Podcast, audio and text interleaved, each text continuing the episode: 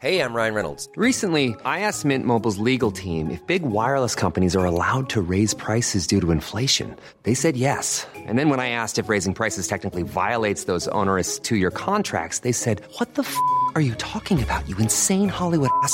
So to recap, we're cutting the price of Mint Unlimited from $30 a month to just $15 a month. Give it a try at mintmobile.com slash switch. $45 up front for three months plus taxes and fees. Promo rate for new customers for limited time. Unlimited more than 40 gigabytes per month. Slows. Full terms at mintmobile.com. Senador Arias, me da mucho gusto saludarlo. Bienvenido.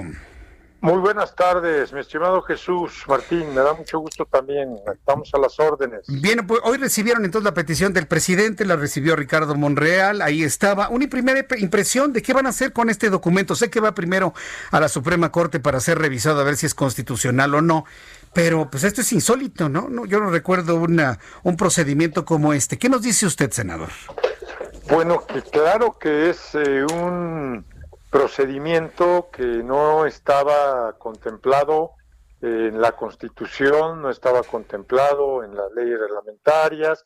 Esto es una figura nueva, nueva para nuestro sistema jurídico constitucional, pero no nueva en otros países donde se ha venido eh, legislando y aplicando eh, disposiciones que tienen que ver con estas figuras de participación ciudadana o de democracia participativa, como se le conoce también, sobre asuntos que se consideran de gran trascendencia nacional y que se requiere la opinión, la participación y la votación mediante todo un procedimiento formal para determinar eh, eh, algunas acciones, como en este caso, la figura de la consulta popular se legisló, se aprobó reformando la Constitución en el 2012, no se hizo en esta legislatura de la que yo formo parte, ni en este gobierno del presidente Andrés Manuel López Obrador. Luego en el 2014 se expidió, tampoco estábamos nosotros, la ley reglamentaria que es la ley federal de participación popular. Entonces, desde luego que es primera vez que se buscaría que se aplique. Vamos a ver si eh, se cumple todo el procedimiento porque no es tan sencillo, es la facultad concurrente prácticamente de los tres poderes del, del Estado de la Unión para ver si se logra el que se dé efectivamente esta consulta popular, se reúnan los requisitos y se pueda, si se declara la validez eh, y la constitucionalidad por parte de la Suprema Corte y la mayoría de la Cámara de Senadores, que esa creo que no tendría problema porque nosotros somos mayoría, eh, los senadores del Partido del Movimiento de Regeneración Nacional y seguramente pues aprobaríamos que se lleve a cabo la consulta popular y le, le notificaríamos al INE a que la organizara el próximo año. Pero no es tan fácil porque se requiere también que si se aprobara eh, todo el procedimiento, en la elección tendría que votar por lo menos el 40% de la lista nominal de electores, que es una cantidad pues muy grande de millones de, mexicanos. Entonces no es tan sencillo, pero sí es un mecanismo que ya está contemplado en la ley, Jesús. Sí, correcto, pero yo le voy yo le quiero preguntar, senador, realmente yo no entiendo el sentido de eh, y aunque me argumente usted la democracia, ¿eh? el que se le consulte al pueblo si se enjuician o no a los presidentes, es como si usted me dijera, o como si yo planteara en este momento, oiga, pues vamos a poner a consulta si queremos enjuiciar a Genaro García Luna o no. Digo, de él hay, hay asuntos importantes que se tienen que plantear, pero imagínense que yo salga y vamos a preguntarle al pueblo si queremos que se enjuicie o no a Genaro García Luna. ¿Qué tal si el pueblo dice que no? ¿Por qué lo vamos a dejar en la impunidad? Y si él es culpable, ¿por qué, este, si, si, no es culpable, ¿por qué lo vamos a enjuiciar? Es decir, el pueblo se puede equivocar porque es un pueblo que no ha cursado ni el segundo de secundaria, senador. Y no necesariamente, no, permítame, pero no tiene necesariamente el, el conocimiento de la ley. La ley no está a negociación. Cuando se es culpable se le castiga, cuando es inocente se le exonera. Yo no veo el por qué tenga que intervenir el pueblo en esto. Bueno, hay dos formas, este Jesús. La, la primera, que es lo que argumentan incluso varios juristas, abogados, dicen, bueno, si hay expedientes abiertos, carpetas que están listas para, para abrirse, pues que se les dé el curso sin necesidad de hacer todo esto de una consulta popular de participación ciudadana. Y tienen razón desde ese punto de vista.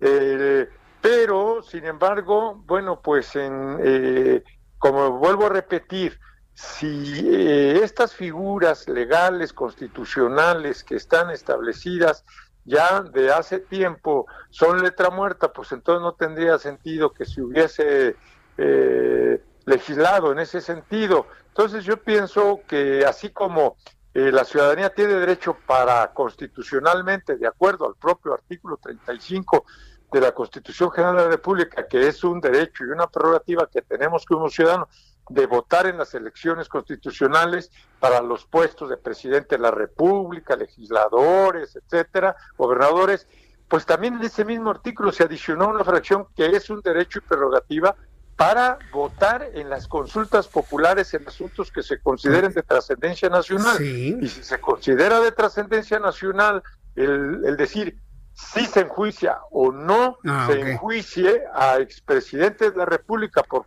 delitos que presumiblemente hubiesen cometido, pues creo que es, es simplemente votar para decir sí o no. Mm. O consiguiente, pues ya se tendría que pues, proceder por parte de las autoridades judicialmente competentes. Es la parte que a mí me preocupa.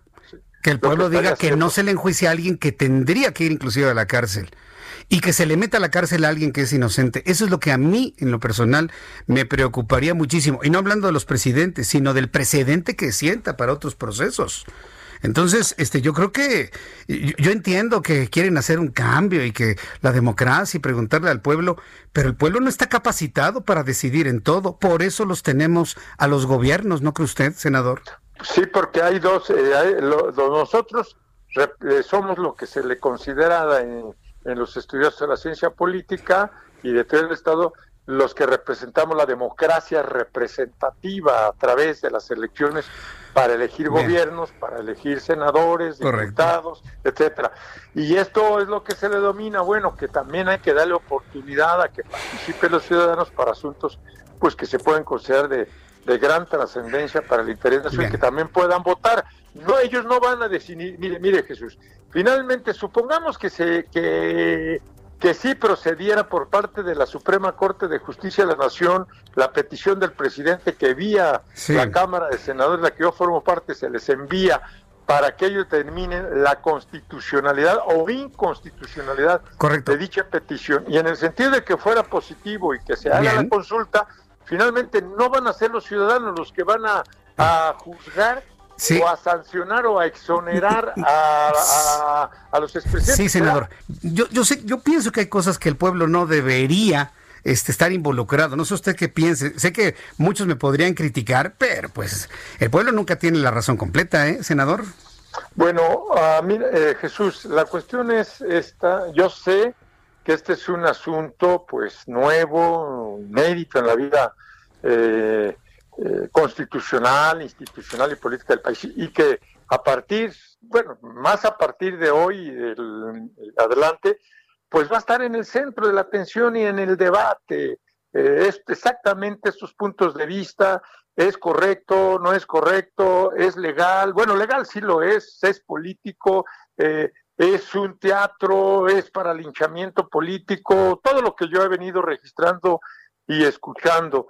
Pero eh, de que si efectivamente está maduro o no el pueblo para que opine, para que vote sobre este tipo de, asuntos, de consultas, pero si vota constitucionalmente para determinar quiénes deben de ser nuestras autoridades, que es todavía mucho más importante que si se le pide la opinión para que vote sí o no de una eh, consulta popular, que finalmente ellos no son los ciudadanos los que van a juzgar, simplemente van a a votar opinando el sí o no, o para la revocación de un mandato a una autoridad como es, eso es algo que sí nos tocó a nosotros en esta legislatura como legisladores aprobar, pues yo siento que sí hay una, eh, puede haber un ejercicio serio de análisis, de reflexión de parte del ciudadano con el mismo derecho que tiene para votar, para elegir a sus autoridades como para opinar y votar si se enjuicia o no a quien han sido autoridades y que consideren que pudieron haber cometido delitos o no. Es finalmente sí o no. Si no, no, no adelantemos porque a lo mejor dicen no o no se reúne el 40%, que es una cantidad grandísima de electores y que aunque digan sí, por no reunir el mínimo de los 40, pues, pues ya no procedería. Bien. De tal manera que sí creo que debemos concederle el beneficio de la duda a la ciudadanía que conforme a lo que marca la Constitución puedan también ejercer sus derechos para ir Bien. a votar y, de- y decir sí o no. Y a las autoridades competentes, en el caso de que proceda el sí, pues determinarán la culpabilidad o no culpabilidad de los expresidentes desde Carlos Salinas de Gortari hasta el antecesor del actual, eh, Enrique Peña Nieto, que son los que están considerados dentro de esta petición que hizo el presidente Andrés Manuel López Obrador al Senado de la República y que le estaremos dando curso de inmediato Bueno. a la Suprema Corte para que opine si, si es válido constitucionalmente o no dicha petición y ya estaríamos dentro de Bien, 20 senador. días sabiendo, como lo marca la ley, qué opina Bien. ahora ese otro poder, este, estimado Jesús. Bien, pues eh, senador Cristóbal Arias, yo le agradezco mucho que me haya tomado la llamada telefónica. Estaremos esperando lo que comenta la Suprema Corte de Justicia de la Nación para seguir viendo sobre este asunto eh, que en el cual usted y yo coincidimos es algo insólito en nuestra historia. Muchas gracias, senador, que le vaya muy bien. Gracias, Jesús, muy amable. Hasta luego, órdenes. que Sal- le vaya muy bien. Gracias, hasta luego. When you make decisions for your company, you look for the no-brainers. And if you have a lot of mailing to do, stamps.com is the ultimate no-brainer. It streamlines your processes to make your business more efficient, which makes you less busy. Mail checks, invoices, legal documents, and everything you need to keep your business running with stamps.com. Seamlessly connect with every major marketplace and shopping cart. Schedule package pickups and see your cheapest and fastest shipping options from different carriers with rates up to 89% off USPS and UPS rates. And with the stamps.com mobile app, you can take care of mailing and shipping wherever you are. Make the same no-brainer decision as over 1 million other businesses with stamps.com. Sign up with code program for a 4-week trial plus free postage and a free digital scale. No long-term commitments or contracts. That's stamps.com. Code program.